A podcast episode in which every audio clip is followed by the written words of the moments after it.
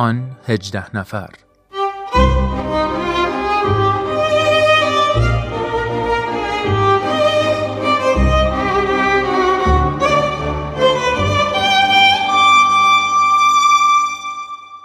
دوستان خوبم شنوندگان عزیز وقتتون بخیر. خیلی خیلی خوش اومدید به یک قسمت دیگه از مجموعه برنامه های آن 18 نفر. برنامه ای که به شرح احوال و تفکرات حروف هی می‌پردازه و از این مسیر سعی می‌کنه که ما رو با زندگی 18 مؤمن اولیه حضرت باب بیشتر آشنا بکنه. به روال هفته های گذشته در این برنامه هم در خدمت جناب خورسندی عزیز هستیم و از مطالبشون استفاده خواهیم کرد. لطفا با برنامه ما همراه باشید.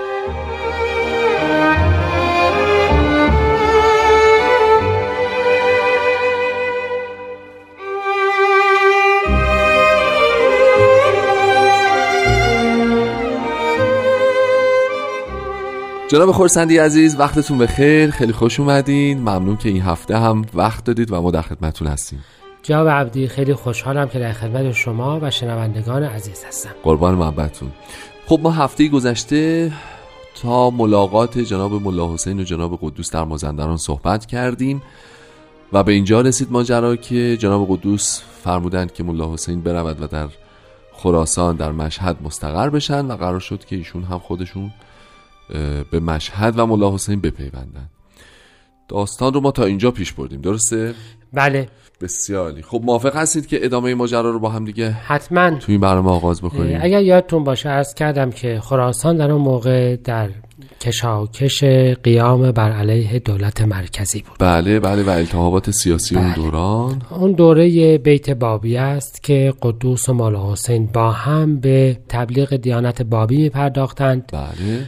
و جماعتی در حدود 100 نفر در اطرافشون مجتمع شده بودند و مؤمنین تعدادی پیدا کرده بودند که البته باعث حسد شدید علمای سنتی هم شده, شده بود در مشهد. از طرف دیگر کسانی که می‌خواستن بر علیه دولت مرکزی قیام بکنند تو ذهنشون بود که شاید بتوانند از نفوذ بابیه در راه اهداف خودشون استفاده بکنند و به همین جهت سالار از جناب قدوس خواست که به اهدافشون کمک بکنند. صحیح. و ایشان به سیره همیشگی منطقی جامعه مؤمنین که در مخالفت به حکومت داخل نمیشه وقتی که اوضاع رو اینجور دید از خراسان خارج شد و به طرف مازندران برگشت. صحیح. تا این مصیبت یعنی این مطلب پیش نیاد. نیاد. چه چیز بابیه تو اون دوران برای اینها جذاب بود که می‌خواستن ازش استفاده بکنن؟ نفوذ کلام و انسجام و اطاعت و عشق علاقه شدید که فکر می‌کردن اگر اینها به عنوان داعیان گروه جدید هم به کار بیفتند بسیار مؤثره ولی البته متوجه نبودند که آن چیزی که خداوند خلق کرده برای محبت خودشه و در راه اهداف سیاسی دیگه چنین چیزی نخواهد بود. درسته. ولی به هر حال پس در اون اوضاع متشنج ملا حسین در مشهد ماند و بالاخره آن چیزی که پیش می آمد پیش آمد به این ترتیب که گفتند که یکی از اصحاب ملا حسین به یکی از علما توهین کرده و ریختن و زدند و مهارش کردند و و بابیه هم رفتند و او را نجات دادند و شهر به هم ریخت درسته یعنی ما الان تو مقطعی هستیم که نوای بابیه ایران رو فرا گرفته در جاهای مختلف سیتش در واقع و در مشهد شده بله. و در مشهد حالا تلفیق پیدا کرده با این قضیه سالار و بله. ماجرای درگیری یعنی در ایرانی که خود به خود به خاطر مریض احوال بودن شهید شاه اوزا کمابیش از کنترل خارج شده بله. بود علما فرصتی پیدا کردند که هر کاری که دلشون می‌خواد بکنند در بسیاری از جاها مؤمنین به دیانت جدید رو تعذیب کردند حتی مظلومانه کشتند و هیچ صدایی بلند نشد. ولی اینجا خب مؤمنین به دیانت جدید تعدادی بودند که دیگه نمی‌شد مخفیانه و مظلومانه اونها رو کشت درسته. و به این ترتیب درگیری پیش آمد. بله. خب بعد از این ماجراها تکلیف پیروان جدید دیانت بابی در مشهد چی میشه؟ چه اتفاقی ایجاد میشه؟ بعد از این ماجرا اردوی دولتی بله. که به رهبری یا به فرمانده شاهزاده حمزه میرزا حشمت و دوله بله. در اون منطقه بود. برای اینکه شهر آرام بمانه از جناب مولا حسین دعوت می‌کنه که به اردو تشریف بیارند و پس ایشان می‌فهمند که من اصولا خودم می‌خواستم از خراسان خارج بشوم. پس ایشان را با احترام ازشون خواهش می‌کنه که بروند. به کجا؟ و کجا رو جناب مولا حسین تصمیم می‌گیرند که بروند به طرف به هر حال مرکز ایران. بله. حالا مرکز ایران ایشان در فکرشان این بوده است که شاید دوباره به حضور حضرت اعلی باب برسند بله. یا اینکه بیایند به تهران یا اصلا از ایران خارج بشوند. به هر حال چه بخواستند به کربلا و نجف بروند چه می‌خواستند به تهران بیایند چه می‌خواستند بروند به آذربایجان باید از خراسان به سمت غرب حرکت, حرکت می‌کرد می‌کردن. خود این شاهزاده ببخشید کجا مستقره الان؟ خود این شاهزاده مشهد رو محاصره کرده.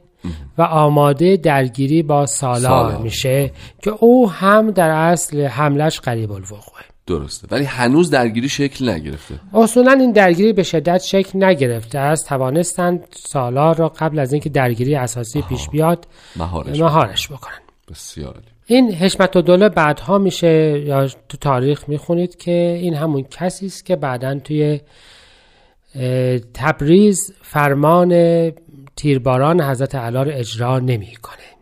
از ملاقاتی که با مولا حسین داشته و سابقه عظمت مقام و رفتار خوش بابیه به هر حال جا مولا حسین حرکت می کنند و در همین اوان امامه از حضرت اعلی به رنگ سیاه براشون می‌رسه و یا پرچم سبزی هم زم... پرچم سیاهی هم بلند می کنند و طبق احادیث که اصحاب قائم قرار بود که از خراسان قیام بکنند بله.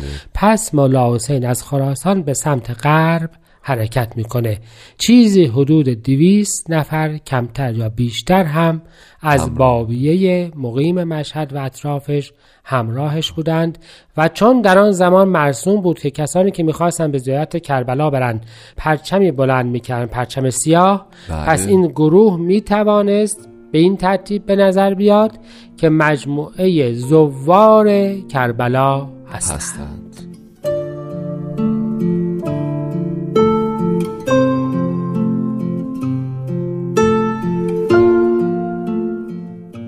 حضرت بهاءالله درباره جناب ملا حسین چنین می‌فرمایند. اسمها علیه من کل بهاء ابها به این شهادت کبرا فائز شد قبل از شهادت ظاهره چه که از خود به هیچ وجه اراده و مشیت و خیالی نداشت. جمعی این مراتب را فدای دوست نمود و بعد هم به شهادت ظاهره فائز شد و جان را در ره محبوب حقیقی نثار نمود.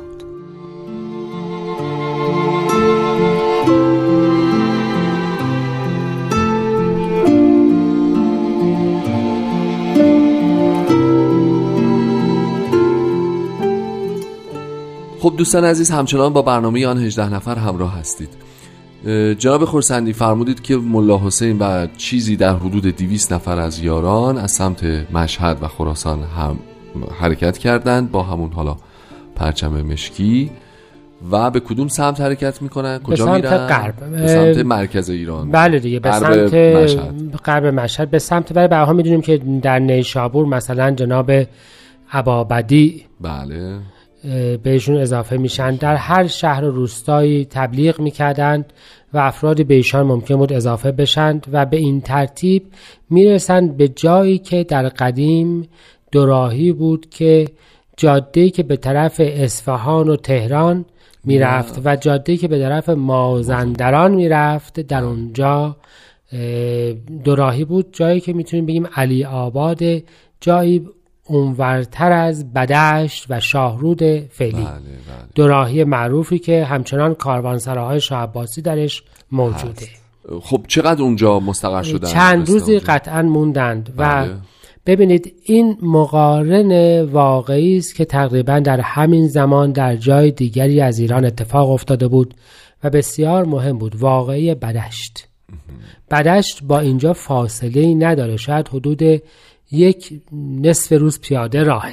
راهی. نیست. یک روز پیاده راهه. ولی لحاظ تاریخی چی؟ یعنی بعدش پشت سر گذاشتیم ما. همزمانی. همزمانی. یعنی تقریبا بدش موقعان حرکت مولا حسین از مشهد به سمت به سمت این دوراهیه. این دوراهیه اینا همزمانه و این دوتا در اصل تاریخ بعدی بابیه را شکل میده. ببینید در بدش مشخص شد که این یک دیانت جدید است و نه هرچی دیگری که افراد فکر می‌کردند سراحتا نسخ احکام قبل و ظهور دور جدید بیان شد. بله. و در مشهد برای اولین بار بین پیروان دیانت قدیم و مؤمنین به امر جدید درگیری پیش اومد.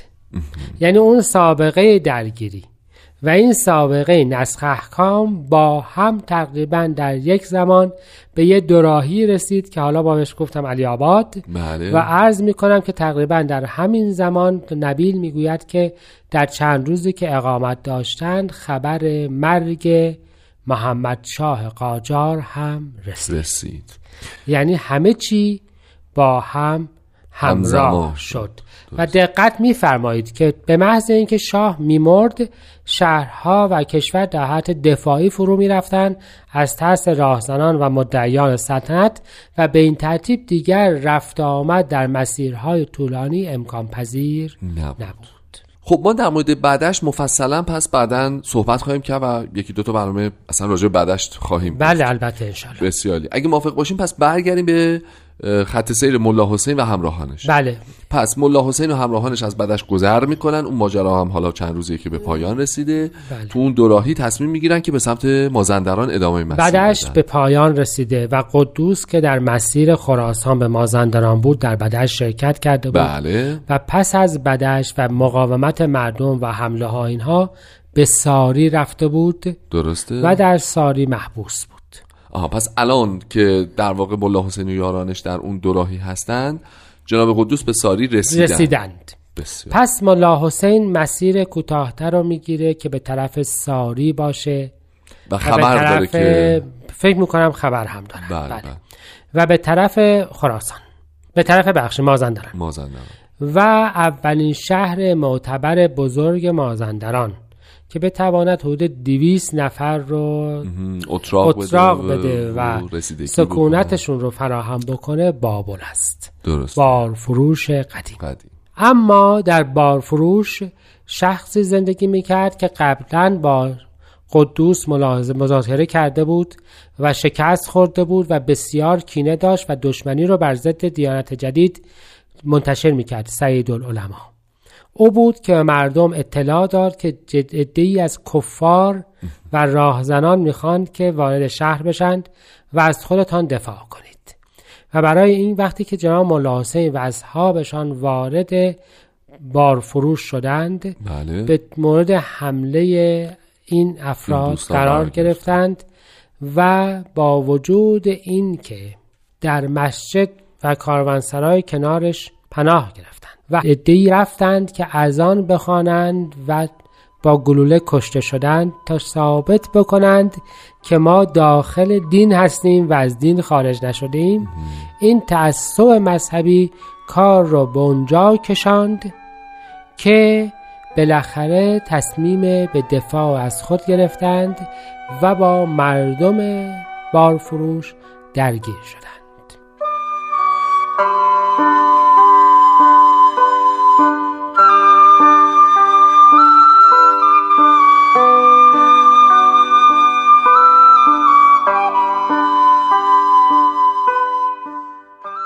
خب برمیگردیم به ادامه ماجرا و اینکه الان اصحاب در بارفروش با اهالی شهر ناچار به درگیر شدن. بله. خب پس از این درگیری بله. و شجاعتی که اصحاب از خودشون نشون دادن بزرگان شهر آمدن و گفتن خب برای چی هستن چیه؟ ماجرا چیه؟ مشکل چیه؟ و اونها گفتن واقعا ما کاری نداشتیم. هفت نفرمون رو هم کشتید کشتید. بدون اینکه ما بله. هر چی که می‌خواستیم بخریم پولش رو داده بودیم. بله. و قرار بر این شد که ملا حسین رو راهنمایی بکنن که به طرف خروج خارج از مازندران حرکت بکنه. عهد و پیمان بسته شد اما شبانه سعید العلماء رهبر این افرادی که قرار بود این کار رو انجام بده به نام خسرو قادی کلاهی رو فریب داد که به گردن من که اینهایی که از آن هم گفتند کافرن و برو تو جنگل بکششن. و به این ترتیب با این خیانت و اختلافی که ناجوان مردانه به وجود آمد و وقتی که مولا حسین و اصحابش تعدادشون در جنگل کشته شدند یک دفعه متوجه شدند که در از خسرو داره اونها رو میگردونه تا تک تک بکشه و به این ترتیب به دفاع از خودشون پرداختند خسرو کشته شد و اونها به اولین ساختمان نزدیک و محل پناه بردند که مقبره شیخ تبرسی. بود محدث معروف شیعه در قرون اولیه اسلام. اونجا معلوم بود که کار تمام است. خیلی مشخص بود که پس از جنگل نمیشه خارج شد چون راهی نیست. به هیچ جای دیگه هم نمیشه رفت. راه برگشتی هم نیست و باید بر سر پیمان تا پای جان ایستاد. مطلب ملا حسین در ورود به آنجا این بود که ما وارد کربلای خودمان شدیم. به زودی راه ها بسته میشه هر که می‌خواهد برود که دیگر راهی برای رفتن نخواهد بود ضمنا چون راه هنوز باز بود و چون حضرت باب بله. مؤمنین رو دستور داده بودند که به طرف خراسان و به سمت ملا حسین بروید پس اصحاب از جاهای مختلف وقتی این فرمان بهشون رسید به طرف خراسان و به تبع به طرف مازندران آمدند و به این ترتیب به تدریج تعداد اصحاب قلعه به بیش از 300 نفر حالا به روایت 313 نفر یا بیش از آن رسید و اینها شروع کردن این قلعه را بزرگتر کردن جاهی برای خرید آزوقه و پناه گرفتن. به نظرشون میاد که قرار هست اینجا فعلا بمانند تا وضع مملکت سر سامانی پیدا کند پادشاه جدید مستقر بشود امنیت و آرامشی باشد تا شاید امکان تغییر اوضاع فراهم. بشه. خب با این اوصاف در واقع جناب ملا حسین و 300 حالا بیش از 300 نفر از اصحاب اونجا مستقرن. ما الان مرور کردیم که هم جبر سیاسی بود هم جبر جغرافیایی بود هم ماجرای خود بارفروش و ماجراهایی که اونجا اتفاق افتاد. راجع به این صحبت بکنیم که چی میشه که اون درگیری. پس الان بابیه که یعنی پیروان جناب مولا حسین که الان همه اونجان بله. درسته؟ خب پس حمله از طرف همون دوستان سعید العلماء بله. اهالی قادی کلا به برای خونخواهی خسرو. به تحریک سعید العلماء حمله می کنند و خب شکست می خورند بله. و حالا علما به رؤسای قاجار در اصل این مطلب رو القا می کنند که اینها شورشی هستند. بله. و به این ترتیب آن چیزی که تا حال اتفاق نیفتاده بود اتفاق افتاد. دولت و علما در سرکوبی افراد مؤمنین همدست شدند. و به این ترتیب قلعه تبرسی یا واقعی قلعه تبرسی در مدت چندین ماه هشت ماه شاید حتی ادامه پیدا کرد از آن طرف شاهزاده یعنی پادشاه جدید و امیر کبیر راه را فقط در خشونت می‌دید بله. و مشتاهنین و از این ور هر چقدر که مولا حسین و قدوس نامه نوشتن که بحث ما بحث دینی است ما با حکومت کاری نداریم کسی توجهی به این مطلب نکرد از آن ور حمله بود و از این ور دفاع از آن ور منافع بود و از این ور پایدای تا پای جان, جان. شجاعت ملا حسین در این وضع بسیار خیره کننده بود. از جمله معروف هست که این طلبه که دستش میلرزید وقتی می‌خواست بنویسه در یک بار که یک سربازی پشت یک درخت پناه گرفت و پس از تیراندازی با شمشیر ضربه ای زد که سرباز و لوله تفنگ و درخت رو با هم به شش قسمت یعنی دو, نیم کرد. و وقتی که امیر کبیر به شاهزاده مهدی قلی میرزا پیغام فرستاد که من تو رو برای چند تا طلبه فرستادم و اینجور اردوی دولت رو به باد دادی اگر فرستاده بودم به نبرد روس چه می‌کردی؟ لوله تفنگ و فرستاد و گفته بود این ضربه دستی که از اون طلبه هاست. تفنگ و سرباز و درخت رو با هم, با هم تقسیم کرده. لوله رو میشه فرستاد ولی درخت و سرباز رو دیگه معذورم. اینا اینجور افرادی هستند.